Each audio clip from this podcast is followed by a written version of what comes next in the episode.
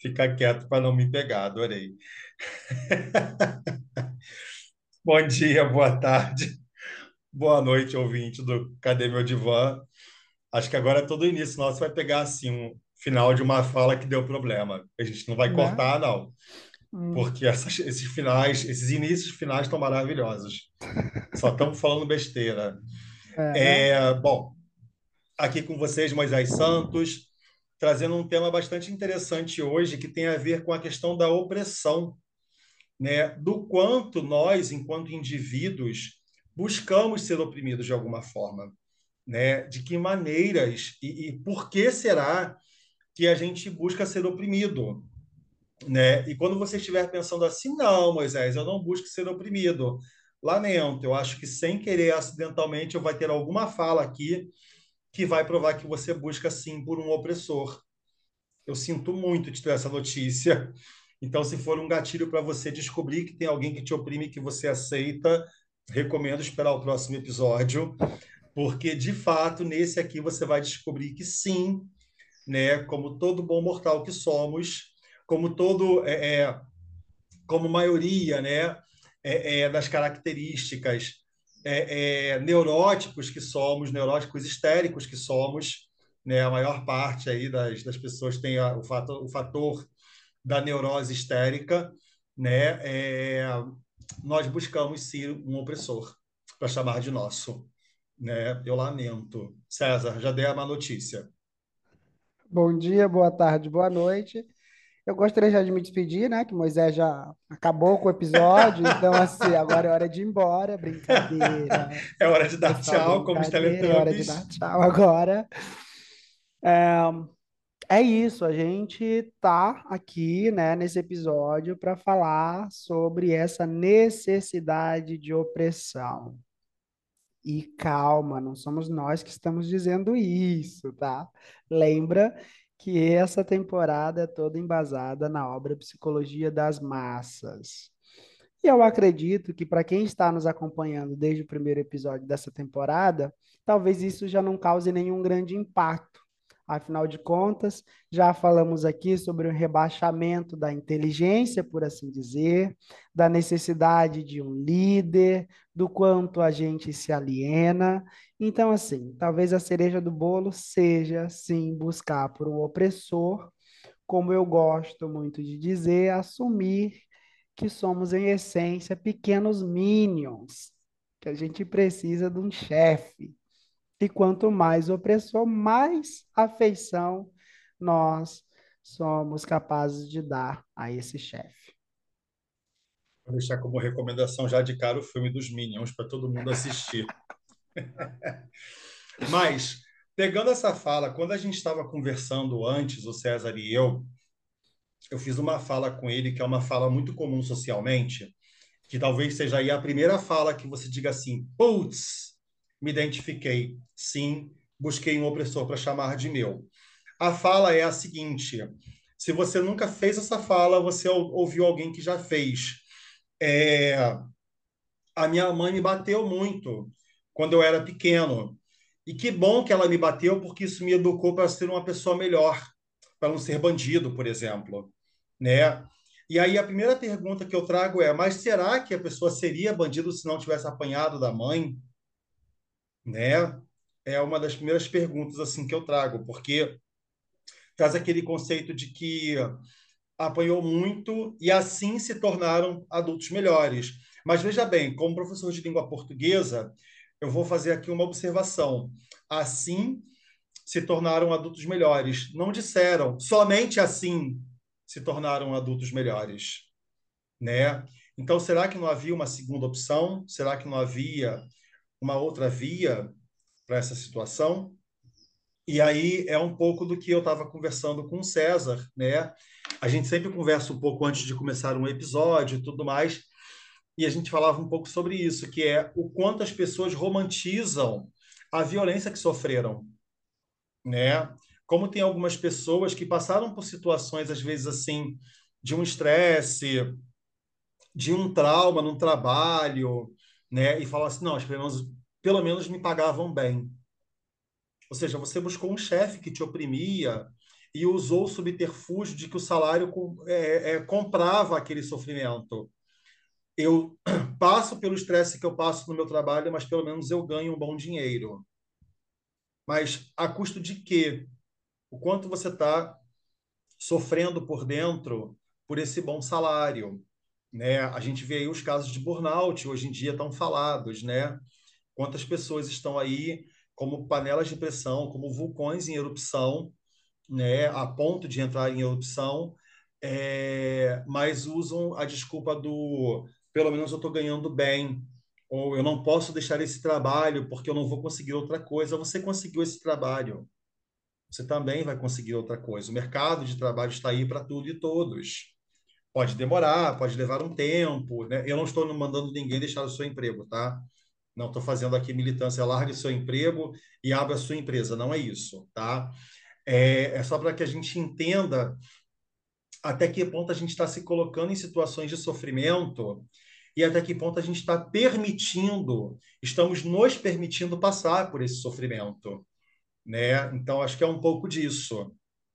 Eu diria até que, até mesmo, né, que conforme você traz em sua fala, até mesmo essa tolerância em suportar isso, que é objeto de queixa, já é por si só e em si só essa tendência, né, de Sim. buscar pela opressão. Perceba, no exemplo que Moisés traz, você chega e diz: Eu não suporto mais aquele chefe, eu não suporto mais aquela empresa, aquele trabalho, ah, eu não suporto mais o meu marido, a, minha esposa, enfim. É, é, você chega trazendo uma queixa e um raciocínio lógico, simples, seria: bom, se eu não suporto, então eu procuro alguma coisa que me liberte disso. Mas não. Ao invés de procurar alguma coisa que me liberte disso, eu, eu vou procurar alguma coisa que justifique a minha permanência sob essa opressão. É o salário, é a necessidade, é o que for. Cada um vai dar, vai apresentar a sua justificativa para dizer que está tudo bem continuar Sim. nessa situação desconfortável afinal de contas eu ganho um bom salário, afinal de contas eu não conseguiria outro trabalho, afinal, enfim. Sim. E só para reforçar o alerta do Moisés, também não estou dizendo largue o seu trabalho. Mas, como é uma coisa muito utilizada, e eu amo isso depois que eu descobri na psican... com a ajuda da psicanálise, a vida é escolha. E, nem, assim, quando digo a vida é escolha, não implica dizer que a escolha quer dizer uma ação imediata. É a tomada de decisão. Bom, ah, não suporto mais o meu trabalho. Beleza, se não suporto, então vou sair. O que, que eu faço? Escolhi sair. Mas antes disso, eu me planejo, eu me preparo, eu arquiteto condições para que eu possa me livrar dessa situação que me oprime. Para então, quando, quando for possível, eu me liberto. Esse deveria ser o caminho normal. Mas qual é o caminho normal? Eu continuo lá. Eu adoeço, eu tenho burnout, eu desconto na minha família, eu desconto no meu trabalho, eu faço mil coisas, menos aquela que o raciocínio lógico me diria para fazer. E mais do que raciocínio lógico, a tendência de autopreservação me diria fazer. Evita, porque no geral a gente tem uma tendência a evitar aquilo que nos causa dor. Por que, que na situação de opressão isso não é verdade? Por que, que na situação de opressão isso não acontece dessa forma. Seria tá? pela dor não ser física? Será? Pensei sobre isso. Isso seria, até, isso seria até conversa de bastidores. Sim. Mas a gente conversaria muito sobre isso em bastidores, como a gente vai questionando um ao outro durante os papos. Sim. Mas agora que você comentou, eu tive que interromper sua fala para fazer essa pergunta. Será que é porque essa dor não está sendo física de fato? Quando doer fisicamente, aí eu mudo? Mas às vezes é uma dor física. Por exemplo, vamos considerar algumas atuações, algumas funções. Aí vamos falar, vamos pegar esse recorte, né, da questão profissional. Uh, vamos dizer, algumas funções, a pessoa, sei lá, desenvolve uma tendinite, desenvolve, enfim, qualquer Sim. coisa que seja com impressão no corpo, né? Sim. É uma dor física. Em algumas, Mas, a relação está muito clara, que é em, consequ... que é em decorrência, em decorrência da atividade, da atividade. que a pessoa desempenha. Ah, motorista, problemas de coluna, hérnia de disco, e por aí vai. Mas por quê? Né? Trouxemos agora que pode ser para além só da dor emocional, pode também imprimir no físico. Mas por que que ainda assim a gente permanece? Será que talvez a resposta seja justamente o tema desse podcast? Sim. A necessidade que temos de ser oprimidos? De ser oprimidos. Ter um opressor É. para chamar de meu. Exato, exatamente. E aí eu vou além, porque por muitas vezes, quem está sendo o opressor que eu chamo de meu? Tem alguém ou sou eu mesmo que me chamo de meu opressor, Uhum. que me trato como meu auto-opressor, né? Ao invés de. Porque às vezes o grande problema da psicanálise, da terapia, não vou falar da psicanálise, não. O grande problema de você se sentar em um divã está em descobrir que boa parte dos problemas que você passa foram causados por você, né? É, o famoso cair do cavalo, né? É, eu ainda me lembro como foi a minha queda do cavalo, foi um desastre. Quando eu me dei conta de que era eu o tempo todo, né? E, mas, e ainda me lembro de quando eu teimava com a minha terapeuta de que não, de que o mundo era mau, o mundo era cruel. E Porque a gente ela quer manter essa ilusão a Isso, essa ilusão é custo. maravilhosa, porque assim, Linda. ser a vítima até o fim, até que a morte me separe do- da vitimização, né, é uma relação super saudável. Sim. Porque aí, se eu me der conta de que o erro foi, pro- foi projetado, foi feito por mim, para onde eu vou depois disso? Sim. Vou lembrar de Como, né? Caetano Veloso agora, o que faço eu da vida sem você? Vitimização minha de todo dia. É, e aí, quando, porque quando você cai em si e se dá conta de que o, o o ponto todo foi você o tempo inteiro, dá uma sensação de que você está nu, numa rua escura, com uma única iluminação, talvez, está chovendo e está frio. É isso. E Vulnerabilidade essa total. vulnerabilidade, quem é que se sente assim? O bebê, a criança. Né? O meu corpo adulto exposto na chuva, no frio, no local escuro, onde tudo é perigoso para mim, não tem ninguém para me abraçar, para dizer que está tudo bem. Mas eu preciso passar por esse processo. Eu preciso passar, porque eu me levei até ali. Eu me levei até esse lugar. Né? E acho que é, é, é uma marca muito nossa, muito humana, né? Quando eu falo nossa, eu falo humano. É uma marca muito humana é, fazer o Homer Simpson. A culpa é minha, eu ponho em quem eu quiser. Síndrome de Homer Simpson, quase um mantra para mim. Síndrome de Homer Simpson. Né? E, e eu penso muito sobre. Tava- estava brincando com o César sobre uma situação. Claro que não foi assim, eu exagerei a conversa e tal, mas sobre a situação da minha colocação de aparelho. Eu fui a um dentista para falar de um problema e saí de lá com o aparelho, que eu não sabia que ela ia colocar naquele dia. Achei que seria depois de resolver um problema. Ela botou um aparelho dentário. Hoje tem 24 horas que eu estou com esse aparelho e está arrebentando a minha boca. Eu nunca tive um aparelho em toda a minha vida. Mas a minha, a minha brincadeira com o César foi: se eu levo isso para análise, a primeira coisa que eu vou ouvir é: mas por que que você permitiu que isso acontecesse? Eu falo: não, eu não permiti, porque eu quase dormi. Aquele barulhinho do dentista, diferente de muita gente que tem pânico, a mim me causa sono. Né? Enquanto não dói, eu vou dormir. E aí, de repente, eu acordo com a, a língua, sei lá, para dentro, a boca sendo puxada de um lado para o outro. E aí eu saio da sala com um aparelho na boca né? A minha mãe foi ao mesmo dentista que eu, então minha mãe está, olha que coisa fofa. Eu com quase 40, minha mãe me esperando do lado de fora. E aí, quando eu saio, tá minha mãe sentada, eu dei um sorriso, ela, ué, você botou o aparelho? Eu falei, vamos falar sobre isso depois? E saí da clínica assim, arrasado, porque eu estava planejando esse aparelho para o ano que vem. Agora já foi. Né? Mas para que dizer tudo isso? Né? Eu usei essa analogia da história do aparelho para dizer que fui eu que me levei até lá para colocar esse aparelho. Fui eu quem cheguei a este lugar para isso. E detalhe, cara, o espectador, a dentista perguntou. Ela Ela falou para perguntou. ele que ele tinha necessidade, ele falou: "Ah, não, tudo bem". Sim, Ele só não mas contava que era para aquele dia. na minha inocência, na minha ingenuidade, não era para aquele dia. Olha que loucura. Era para outro momento, sabe? E aí eu falei, ah, como eu tenho que fazer um procedimento, eu falei, ah, depois do procedimento ela vai fazer. Não, porque o procedimento que ela vai fazer não chega nem perto da- do, do local do aparelho, então o aparelho já pode ficar. E eu, tipo, não, não precisava, sabe? Eu estava bem com a minha boca torta, o meu sorriso torto, estava tudo ótimo. E agora não. Agora vai ficar com o sorriso reto, vai resolver o sorriso. A longo prazo vai ser legal, mas agora não está sendo.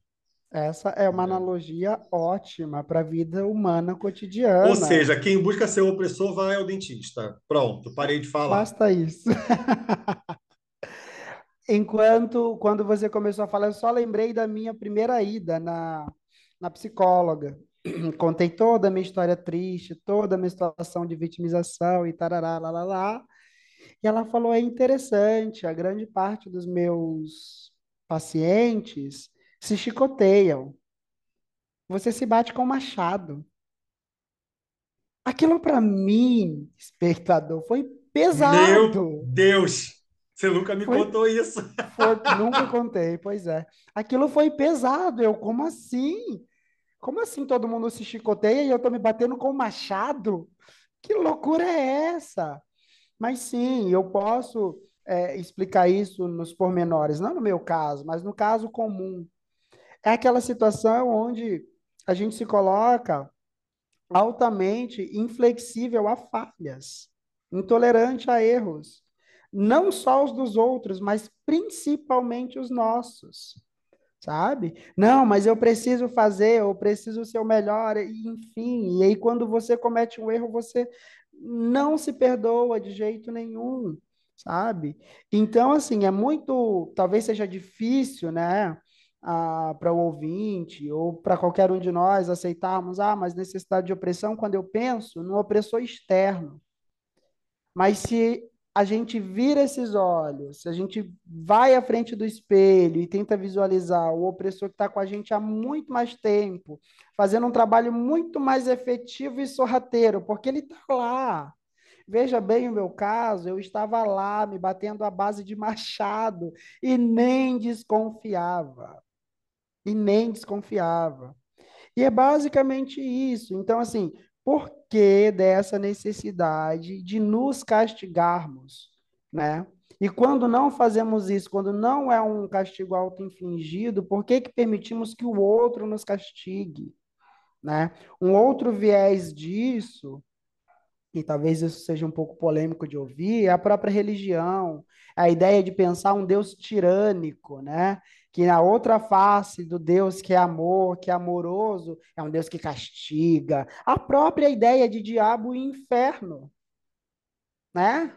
Ah, mas se eu não faço tudo conforme manda o Deus que eu acredito, eu vou parar no lugar que por quê? Por que que eu preciso acreditar, me convencer e passar uma vida inteira acreditando nisso, que eu preciso sentir dor, que eu preciso sofrer, né? Isso me traz, agora enquanto falo, me traz uma outra ideia, dessa ideia de que a vida para ser feliz e a vida além dessa. Gente, e se talvez a gente só tiver essa? E o que a gente está fazendo com ela é isso, é um eterno sofrimento né? É nos entregando à opressão do outro, quando não praticando a opressão contra nós mesmos. Por quê? Né? Porque eu conversava com Moisés aqui antes de nós começarmos o episódio, no livro, há, um, há, uma, há uma parte onde fala da horda primitiva, que é de onde surge né, o, o primeiro líder, o primeiro opressor, que para que haja uma massa, é preciso que haja um líder. Afinal de contas, essa massa, conforme eu disse no início, é uma espécie de minion. Ela precisa de um chefe, barra líder, barra opressor, para poder seguir, né? E no livro, né, tem esse trecho onde menciona que quando esse opressor morre, quem o substitui é o filho caçula, é o protegido da mãe. E nós discutíamos, mas por que ele? Né? Porque a massa, a, a coletividade, e se nós olharmos com atenção, o nosso convívio social é basicamente pautado nisso. de que há uma suposta igualdade entre todos nós, que todos seríamos iguais perante a nossa própria Constituição diz isso, né? Não, não funciona assim. Essa é uma ideia que a gente cria para que se torne mais confortável viver em coletividade. Né? E eu acho que na pós-contemporaneidade isso está ficando cada vez mais evidente. Essa ideia de igualdade, essa sensação de igualdade, está ficando cada vez mais fragilizada, né? E aí, talvez, para tentar manter essa ideia de igualdade, a gente busque essa opressão. E quando a gente não encontra, a gente pratica contra nós mesmos, né? É, dentro disso, é, é, eu, falei, eu falei mais cedo né, com, com o César sobre esse memezinho de internet que eu adoro, que é uma pessoa perguntando assim, é, o que, que te impede de ser quem você realmente é? E a pessoa diz assim, o Código Penal. Isso tem tudo para ser uma brincadeira, mas não é. É verdade. As pessoas não são o que elas realmente gostariam de ser por conta do Código Penal. Porque se todo mundo fosse aquilo que realmente desejasse, nossa, a gente ia viver. Eu não ia dizer numa, numa anarquia, porque a anarquia está para um viés político. A gente viveria um pandemônio. Se cada um. Tem uma série, eu vou deixá-la como indicação, inclusive, que se chama Westworld. Infelizmente, essa série foi cancelada depois de três temporadas ou quatro temporadas. Mas essa série é muito sobre isso. É um mundo, né? As pessoas pagam para ir para um parque de diversões, que é um mundo onde você faz o que você quiser com quem você quiser. Então isso envolve estupro, envolve todo tipo de violência, as piores que você imaginar, porque por mais humanos que sejam aqueles que estão lá sofrendo, são robôs na verdade. Mas o problema não está nos robôs. Está em nós que somos humanos e fazemos com aqueles humanos, entre aspas, aquilo que nós realmente gostaríamos de fazer. Né? E, basicamente, o que todo mundo faz naquele, naquele mundo é oprimir alguém. É buscar um meio de causar uma opressão em alguém. Né? E, claro, como são robôs, eles sofrem, né? como seres humanos, eles simulam o sofrimento, gritam, choram, pedem para parar, mas são robôs. No final, você dá um tiro na cabeça dele, acabou. Ele morre, sangra como humano, depois alguém leva lá para o local, reprograma e o coloca de volta, né? É... E aí o que acontece nesse nesse seriado, né, é justamente sobre isso, é sobre esse, essa coisa do poder. Foi uma das coisas que eu estava conversando com com César, que era o que que leva esse fator da, da opressão, né? olhando para o lado do opressor, é o poder que ele tem sobre o oprimido. Olhando para a psicologia das massas, é a consciência possessiva. É todo mundo ser consciente de que tem poder e possui o outro. Né?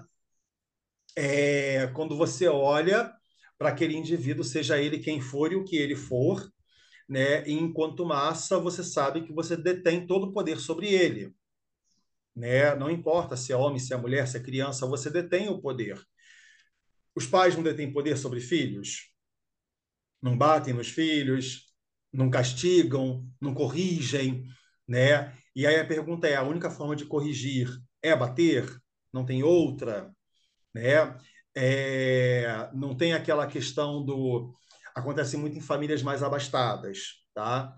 É, os pais decidem a carreira do filho. Eles decidem que o Código Penal ali é o pai e a mãe que decidem o que o filho vai ser. Né? Então, assim, eu me lembro quando eu fazia minha primeira graduação, eu fiz letras e eu tinha um colega que estava fazendo letras comigo, mas o pai achava ainda que ele fazia farmácia, ele não contou para o pai. Pela ordem do pai, ele deveria fazer farmácia, ele já tinha mudado para letras e não contou para o pai. E ele falava: o dia que meu pai descobrir que eu estou fazendo letras, ele vai me expulsar de casa. Né? Eu não lembro, não sei qual foi o final disso, não, não tive contato com ele até o fim para saber, mas olhando para hoje, eu fiz a minha primeira graduação, eu tinha meus 21 anos de idade, olhando para hoje com quase 40, eu penso às vezes, será que foi isso que aconteceu? Mas não vou dizer que, vai, que ficaria surpreso se tivesse sido isso no final. Porque aquele cara, aquele pai que aquele, aquele colega levava para a aula, tinha o poder de decidir o que seria a vida do seu filho. Ou seja, ele era um tirano. Era um pai opressor, era um pai tirano. Quando a gente olha para a questão é, é, política, religiosa, por muitas vezes o líder é um tirano.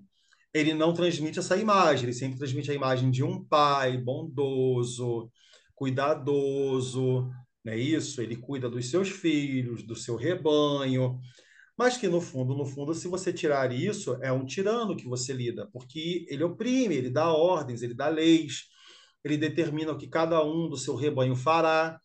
E aí, considerando a, fala do César lá de Totem e Tabu, quando matam o pai, né? E o caçula é escolhido, por que o caçula é escolhido? Porque eles vão se matando enquanto decidem quem vai tomar o poder, né? Então, à medida que eles vão se matando, o que está acontecendo ali? Não há uma ordem, não há uma regra, não há uma lei, porque todo mundo quer ser o líder. E aí, quando você consegue esse líder, a gente não sabe exatamente o que ele vai fazer a gente não tem uma percepção muito boa de qual será o papel que ele vai desempenhar dentro disso, né? Uma, uma coisa curiosa, enquanto você falava, que eu estava pensando aqui, né? Quando a gente fala poder.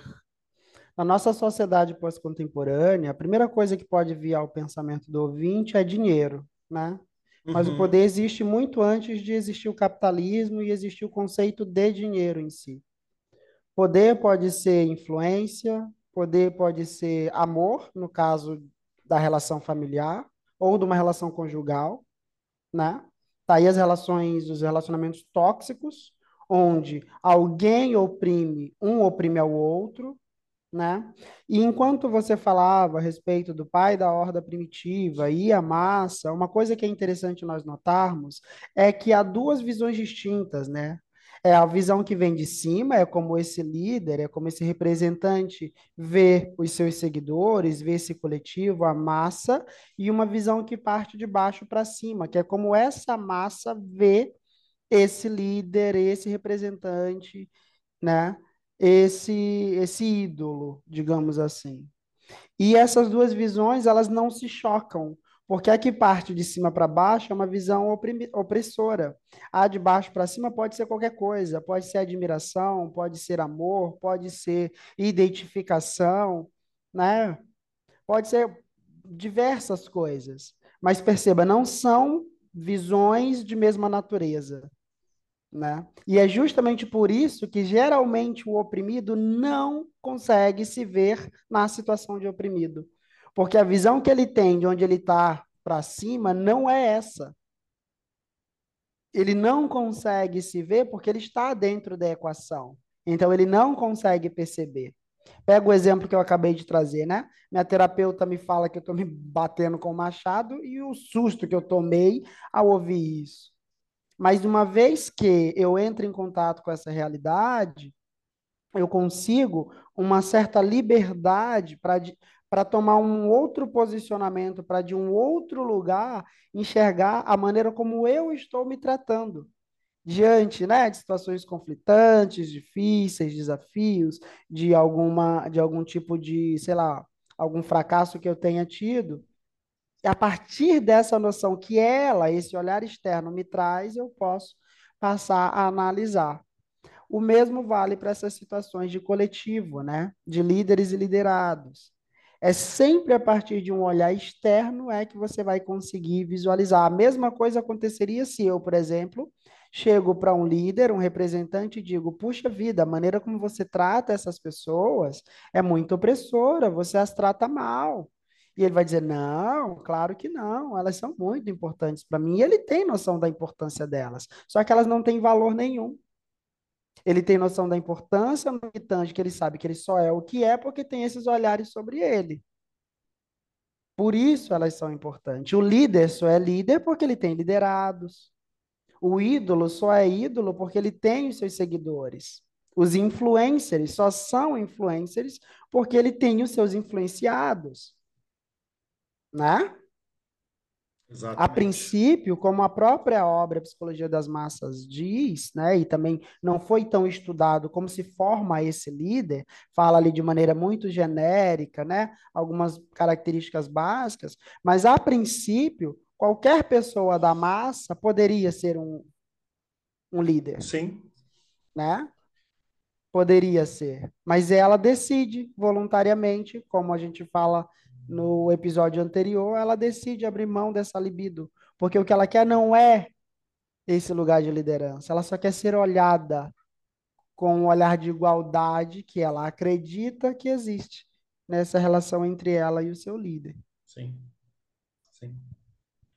E é, é interessante isso, porque leva para um, para um lugar né, que é o fato de que o líder, enquanto líder, que precisa dos seus liderados, né, que precisa. Porque olha que coisa interessante, né?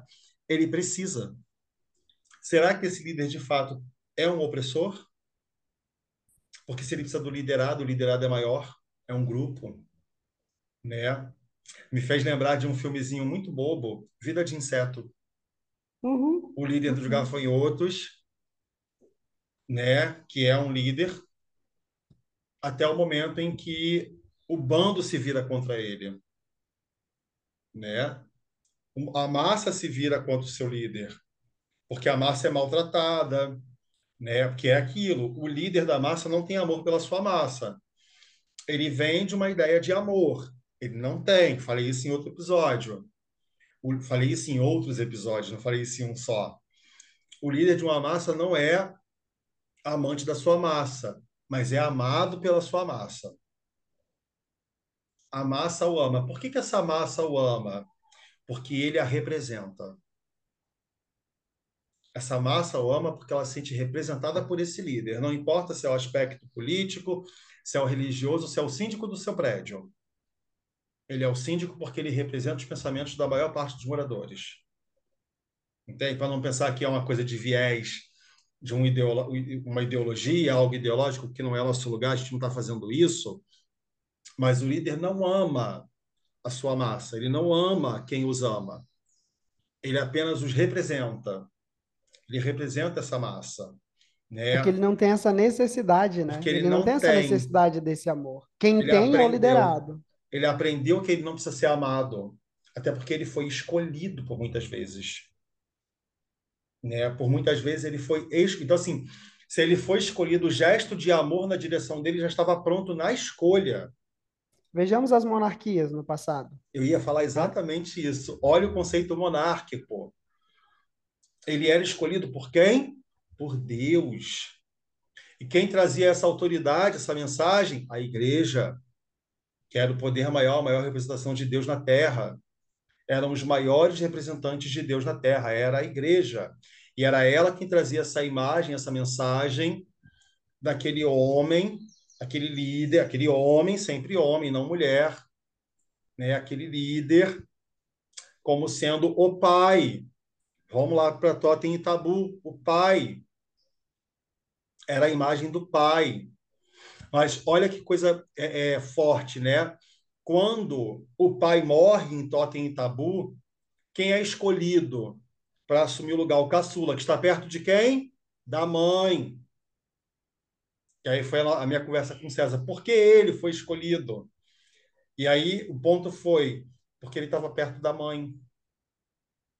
Ele estava perto de quem o colocou para fora. Se ele era o caçula, ele era o mais recente a sair do prazer da oralidade, o prazer oral, a boca no peito da mãe. Ele, o, tesão dele, a libido dele era oral ainda. Ou tinha acabado de passar, era a boca no peito da mãe. Ele estava mais próximo disso. Dificilmente ele ia matar ou se engalfinhar para matar alguém. Ele estava em outro lugar, né? E aí é importante a gente olhar para esse, esse movimento de que, quando eu falei de consciência possessiva do opressor, né, da massa opressora, do grupo opressor, do opressor sendo uno, sendo um só, quando eu falo dessa consciência possessiva, é que eu mencionei, mencionei no episódio anterior, é o quanto esse outro quer tirar de você. nunca é suficiente, ele sempre vai tirar mais. Sempre vai tirar um pouco mais de você. Até a hora que você não tiver mais o que oferecer. Ele te abandona e tira de outro. Você não é mais útil a essa massa, você vai ser excluído dela. Sabe onde isso é muito visível? Seitas. Olha para as seitas. Tem, tem um documentário na Netflix muito bacana chamado Como Ser Líder de uma Seita. Tem um em especial, eu acho que é o segundo episódio. É, eu não lembro o nome do cara, mas é um cara que ele era muito preocupado com o corpo dele, com a beleza física dele. Ele, era, ele fazia calistenia e tal. Como ele era paparicado pelas pessoas. Ele era, ele era acordado com massagens corporais, além dos abusos que ele havia feito com algumas pessoas, abusos sexuais, inclusive, porque ele é líder. E as pessoas fragilizadas elas iam a esse líder e cediam a todos os seus desejos e prazeres, porque ele era o quê? Um líder, né? E quando alguém saía dessa caixinha, essa pessoa era expulsa. Mas de que maneira essa pessoa era expulsa? Não sendo mais apreciada, não sendo mais abraçada, né? Ela, em tese, ideologicamente, ela morria para o bando. Ela morria para o bando. Depois da fala do César, eu vou falar de uma, outra morte, que eu acho Uma coisa interessante, que enquanto você fala, me veio à cabeça o quanto que isso é constitutivo, né? Basta pegar o exemplo de olhar uma criança pequena que é ignorada pela mãe. O quanto essa criança vai se sentir mal porque, como acho que eu devo ter dito em algum outro episódio anterior, a gente só é diante do olhar do outro. Olha daí o porquê que a gente busca o olhar desse líder. Olha o porquê da busca por isso que acaba desembocando numa relação opressiva. Porque a gente precisa e ele sabe da nossa necessidade. Então, se ele sabe dessa necessidade, ele pode fazer com a gente o que bem quiser. Porque, afinal de contas, basta apenas que ele nos olhe. E na maior parte das vezes, como já dissemos aqui diversas vezes, ele nem olha. É só uma ideia, uma construção idealizada que, que a massa faz de que ela é vista e de que ela é vista de maneira igualitária, justa. É, na, na obra Psicologia das Massas são, é mencionado as massas artificiais, a igreja e o exército. É exatamente essa relação que há. Os fiéis acreditam que são amados por sua entidade maior, seja Cristo, seja qual for o, o, o Deus seguido nessa religião. Os fiéis são acreditados, são amados por ele com igualdade. Os soldados são acreditar, acreditam que são amados por seus líderes seus sargentos, tenentes, capitões e por aí sobe, porque o negócio é organizado, é uma massa artificial, ela é estruturada. E a coisa é tão bem estruturada que são duas massas artificiais que passam séculos, milênios talvez, né? Sim. Tem uma, como eu falei da questão da morte simbólica, né? É, tem uma outra que eu acho tão interessante quanto de falar sobre que é a morte física. E aí eu vou levar para um lugar que eu acho muito importante, que é a própria Igreja Católica, é, quando mata as bruxas. Sim. Bruxas, entre muitas aspas, tá, gente? Quem foram as bruxas que morreram? Quem eram aquelas mulheres? As mulheres que estavam à frente do seu tempo eram as mulheres que não cabiam na caixinha daquelas outras mulheres que eram obedientes, que só ficavam fazendo o que o marido mandava, né? Mas de que forma essas mulheres se tornaram tão desobedientes assim? Elas trabalhavam na casa das outras mulheres, elas cuidavam das crianças e elas davam dicas de como cuidar dessas crianças, elas davam dicas de que planta utilizar quando a criança tinha uma tosse, é, o que fazer quando a criança acorda muito durante a noite, etc.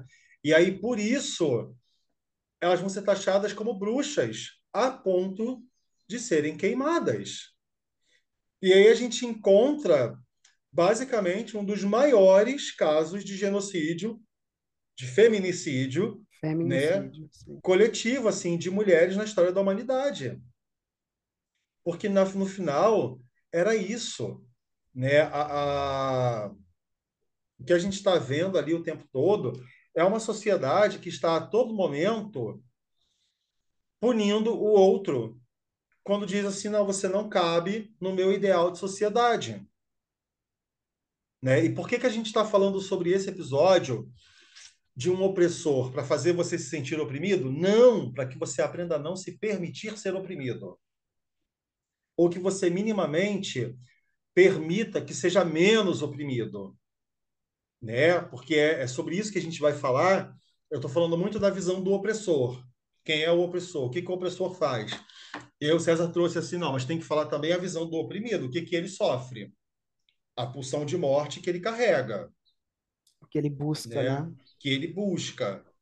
Né? E aí, o que, que é isso? Porque quem é o oprimido? O oprimido é o vulnerável. Quando eu falei da questão do cair do cavalo, é que você aceita que as coisas, muitas das desditas da sua vida, foram causadas por você, por mais assustador, bizarro, doloroso que isso seja, é o momento em que você deixa de ficar tão vulnerável. Porque é o momento que você começa a se tratar assim: tudo bem, aconteceu, eu, eu me permiti chegar a este lugar, mas não vou me permitir de novo. Né? A gente vai fazer outro movimento, a gente vai para outro lugar. Né? Isso e partindo é do pressuposto isso. que você escolhe aceitar essa realidade, né? Isso, isso, isso, exato.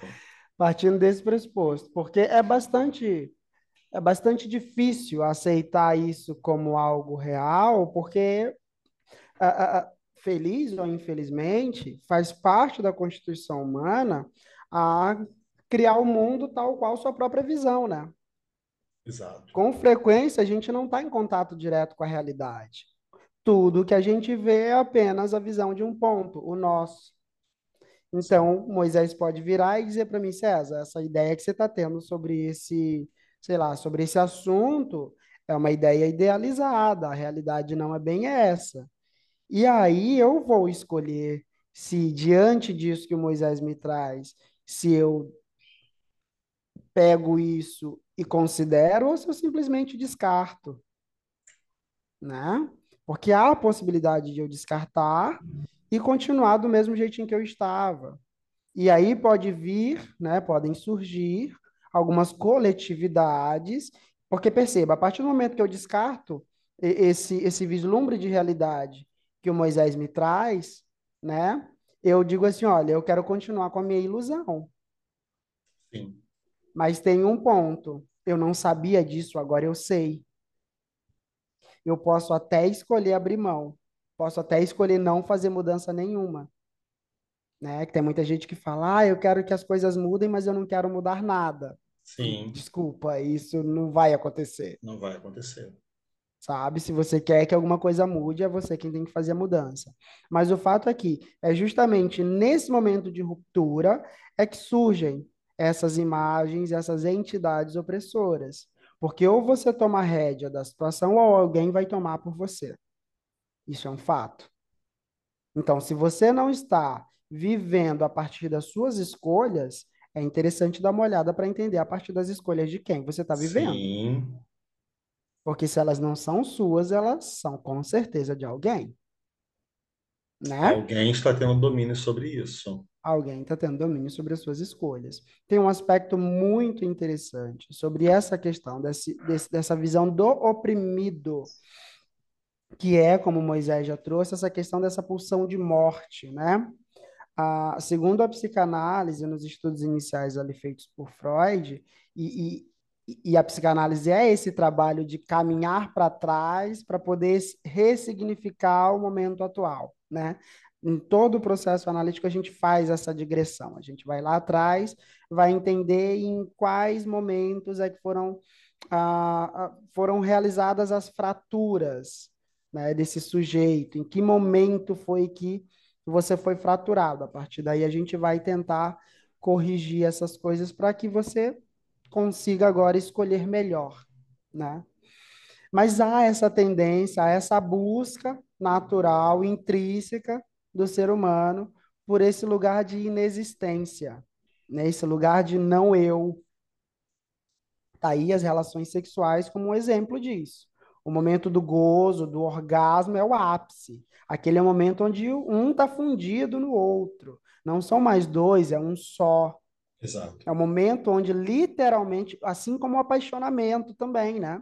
É um, é, o, o, o lugar de apaixonamento é esse lugar de apagamento do eu, né?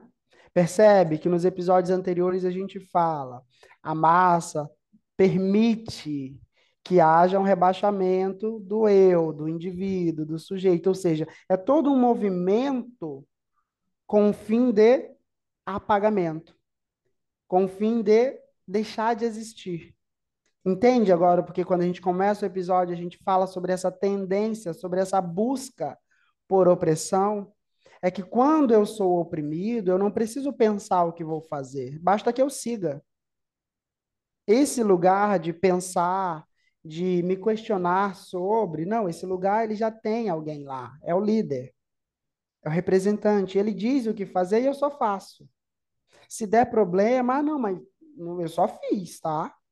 Eu lembro que teve um episódio da temporada anterior, acho que a gente estava falando alguma coisa sobre autodesenvolvimento, e o Moisés trouxe um exemplo, lembra do, do teu contratante da época? Sim. Que ele te manda fazer mil coisas, você fez sem questionar, e aí no final das contas ele.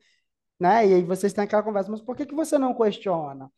Olha só essa analogia. Tinha Sim. alguém mandando fazer, as ordens não faziam o menor sentido, até que Moisés se dá conta disso, mas assim, bom, eu só fiz o que você me mandou fazer. Sim, exato. Por e mais aí, absurdo que seja. E aí, olha, olha que coisa interessante. É claro que são dois universos muito distintos, tá? Mas eu me lembrei de uma coisa é, de um livro. Eu não, não, não chega a ser uma recomendação de leitura, não mas quem quiser ler vale muito a pena. É um livro de Hannah Arendt. O livro onde ela traz a questão da banalização do mal, é... ela, tra... ela tem um livro muito bacana, deixa eu procurar o nome desse livro aqui, que é alguém... Ah, Eichmann em Jerusalém, tá? que é sobre o, o, o cara que matou muitos judeus e tal, não sei o quê. E aí, quando ele é questionado sobre os motivos pelo qual ele matou os judeus, a frase dele era uma frase assim, muito simples. Era o meu trabalho. Eu fui mandado fazer isso, eu estava cumprindo a minha função. Eu só estava ali cumprindo o meu papel. Eu fui pago para fazer isso. E é interessante é, é essa casa, essa, essa casa que ele se encontrava, né, ou essa caixa em que ele se encontrava, que era a caixa do trabalhador, daquele que cumpria um papel. Qual era o papel dele? Matar judeus em um campo de concentração. E aí, quando ele é questionado, mas espera aí, o que é que você fazia quando terminava? Eu ia para casa viver com a minha família em paz.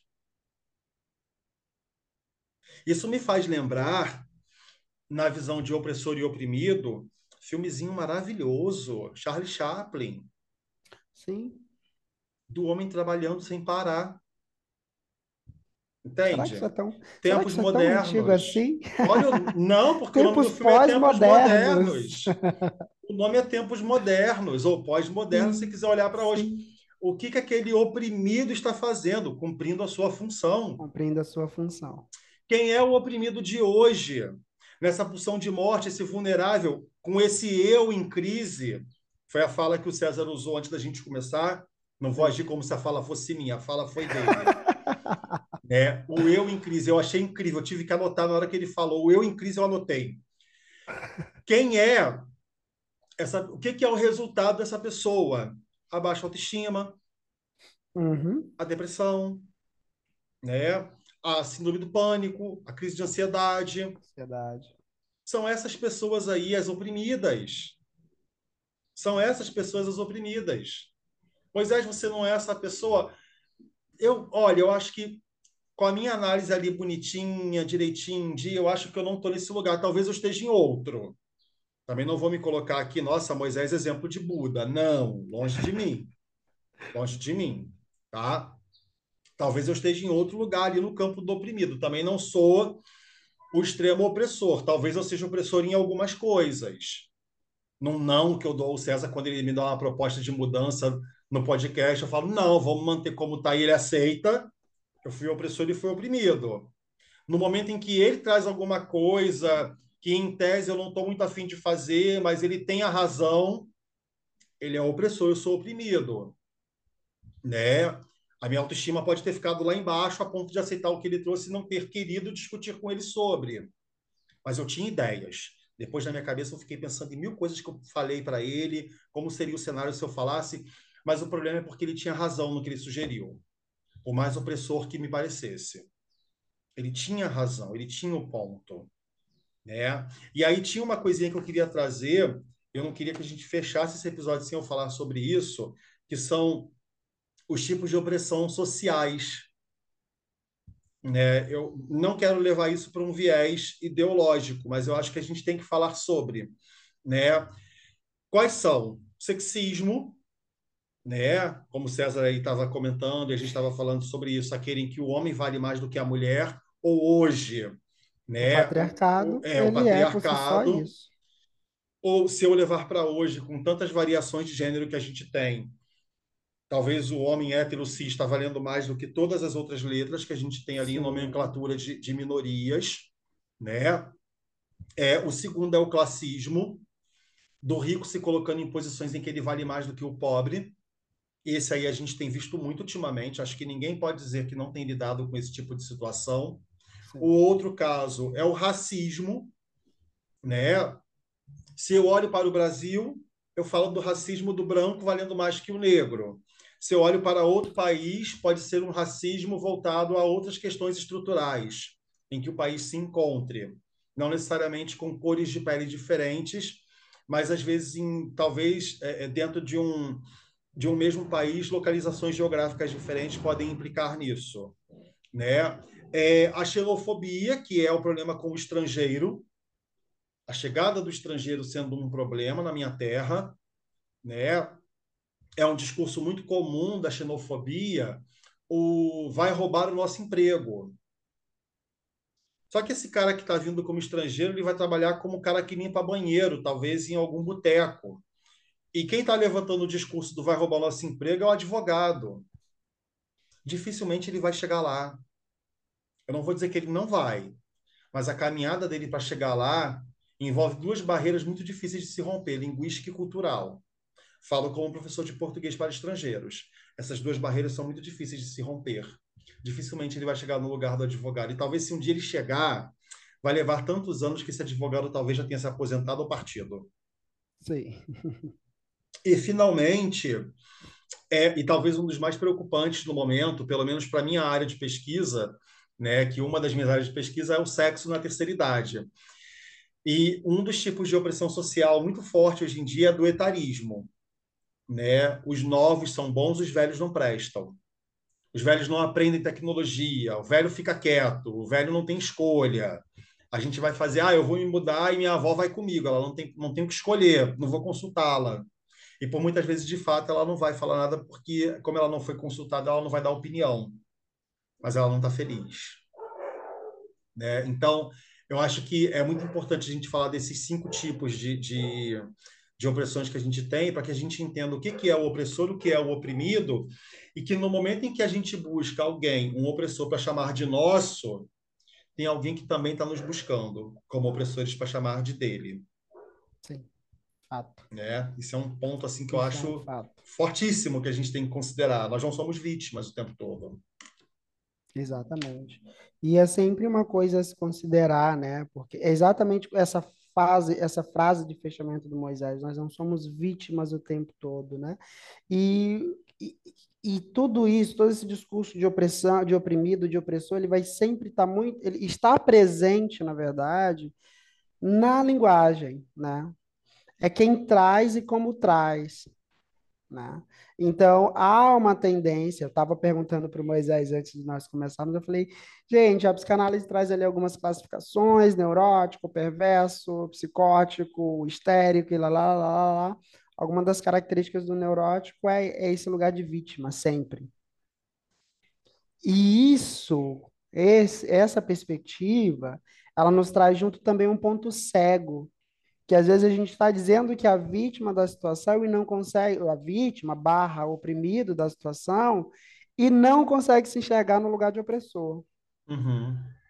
Né? E não ser capaz de conseguir se enxergar no lugar de opressor, porque afinal de contas, antes de cair do cavalo, é o mundo todo o problema, e não a gente.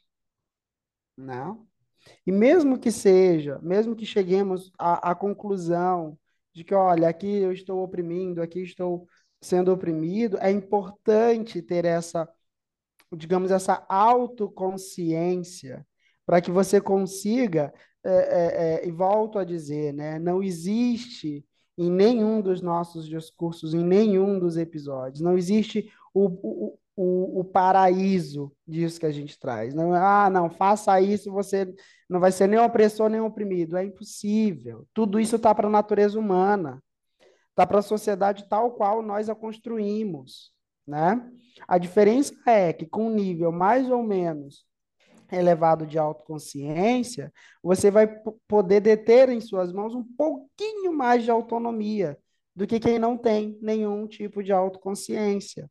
A gente não pode deixar nunca de lembrar, nunca de levar em consideração que tudo o que existe no mundo é resultado do trabalho do ser humano. E o ser humano é falho. Ponto. É a todo isso. momento. Então é... não adianta essa busca por um lugar perfeito. Esse lugar, para existir, precisaria ter sido feito por alguém. Sim. E possivelmente seria um ser humano. Logo, não é perfeito. É, hoje mesmo eu vi um, um, texto que eu achei muito bacana. É cena de alguma série ou de algum filme, é um, um, recorte, né? Que um cara diz assim: Eu nunca mais vou falhar. E o outro diz assim: Você vai falhar. Não que você não seja capaz de não falhar, mas é porque o mundo é foda. O mundo vai fazer com que você falhe novamente. Não faça essa promessa. Você não vai poder cumpri-la e vai se punir depois por isso. E a culpa não é sua. E é isso. Né? Eu acho que é olhar para esse lugar onde eu sei que sim, eu vou errar, eu vou falhar, mas não sou, não é por mim, não é porque eu sou incapaz de não falhar, não é, é justamente porque eu sou humano e se tem uma coisa que eu sou capaz de fazer é de falhar. Né? As nossas inúmeras tentativas de sermos perfeitos são as que mais cobram de nós as nossas falhas. E as inúmeras vezes em que a gente tenta não se importar em falhar são as vezes que a gente menos falha. Isso é verdade. Porque quando a gente falha, e é uma conversa que eu lembro que eu tive com César uma vez há muito tempo atrás, quando a gente falha e a gente trata a falha como uma ação natural de um indivíduo, porque ele é falho, ela não pesa tanto, ela não dói. Não é isso? Exatamente. Ela, quando eu vou lá e ah, passei por isso, aconteceu assim, aconteceu assado, e me doeu, ou eu errei, e sem querer eu feri alguém, eu machuquei alguém, e etc.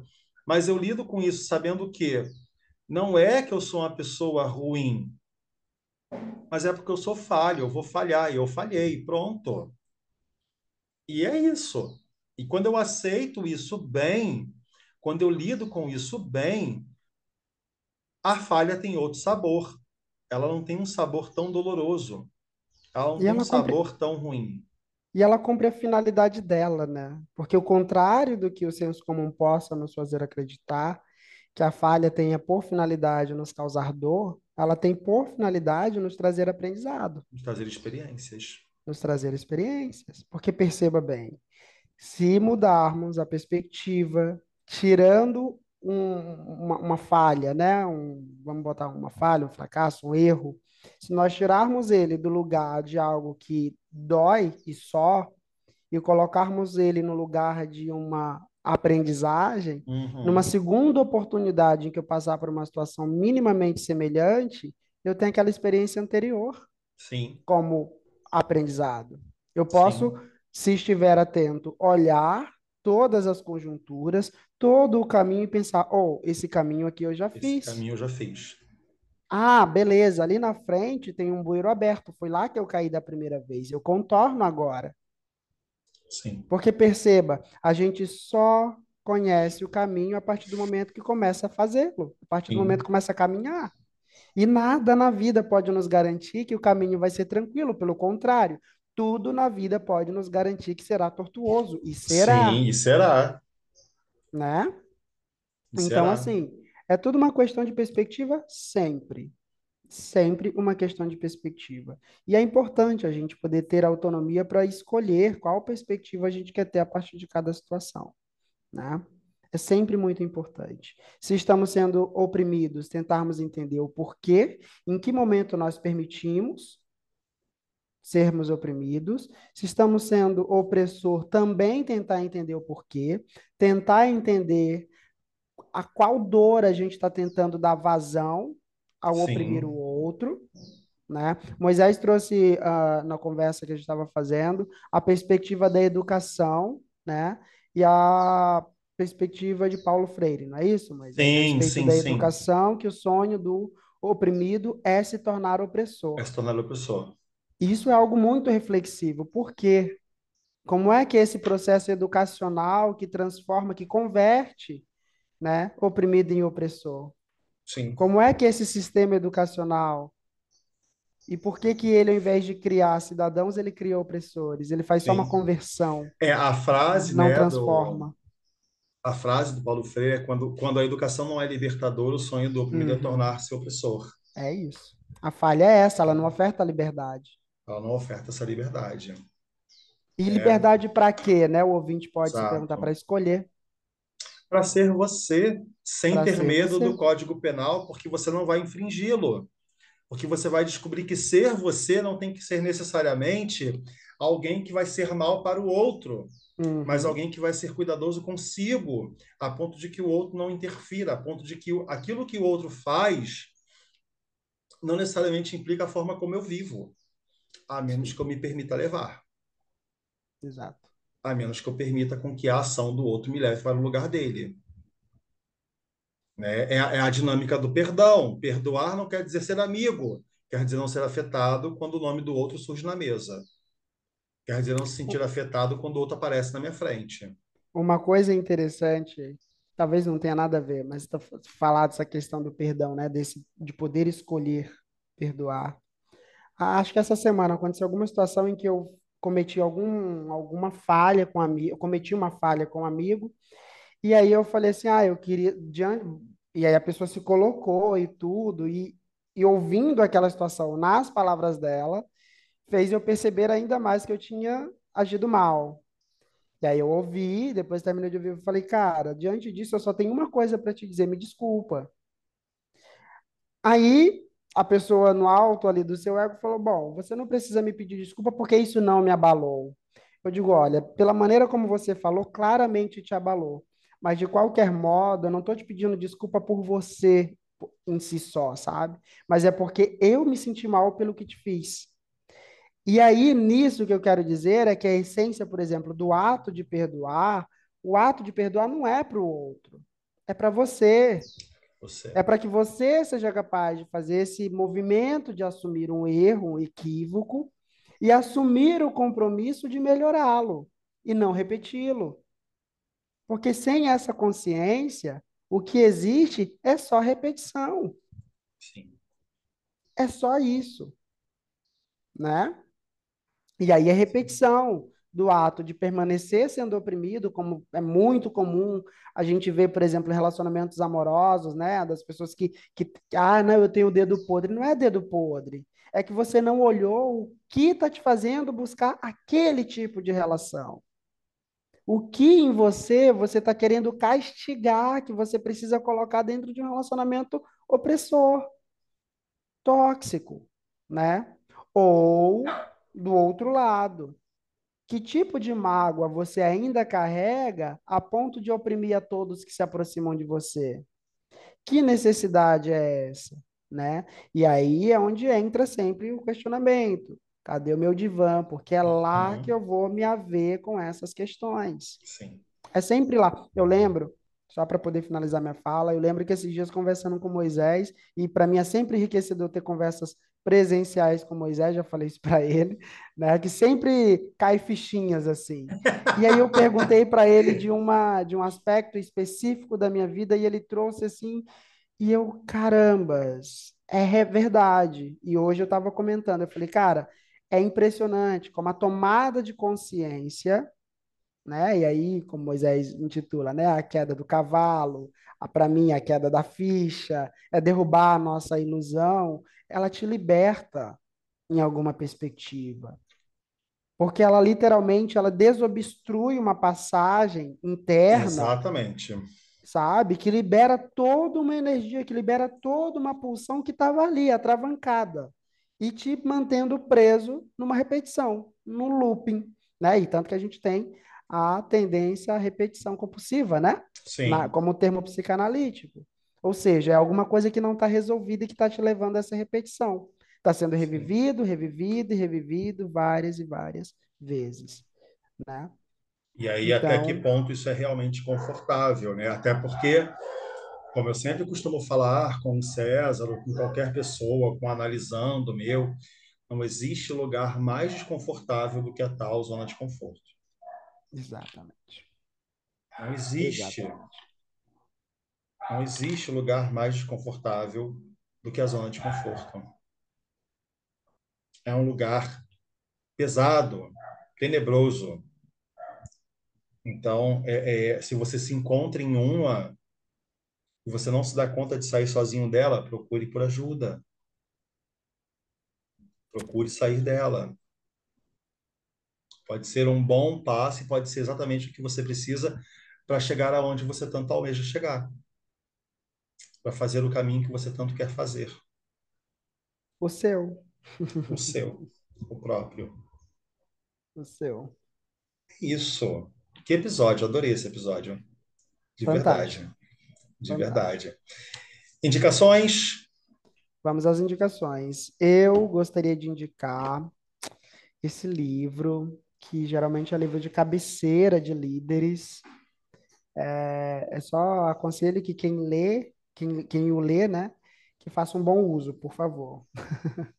É O Príncipe de Maquiavel. Ah, é o Príncipe de Maquiavel. Ali ele fala sobre as mais diversas formas de opressão e de poder, como eles se estabelecem. E é claro, quem for fazer a leitura, que trate de fazer as devidas contextualizações, porque é, uma, é, uma, é um livro bastante antigo, né?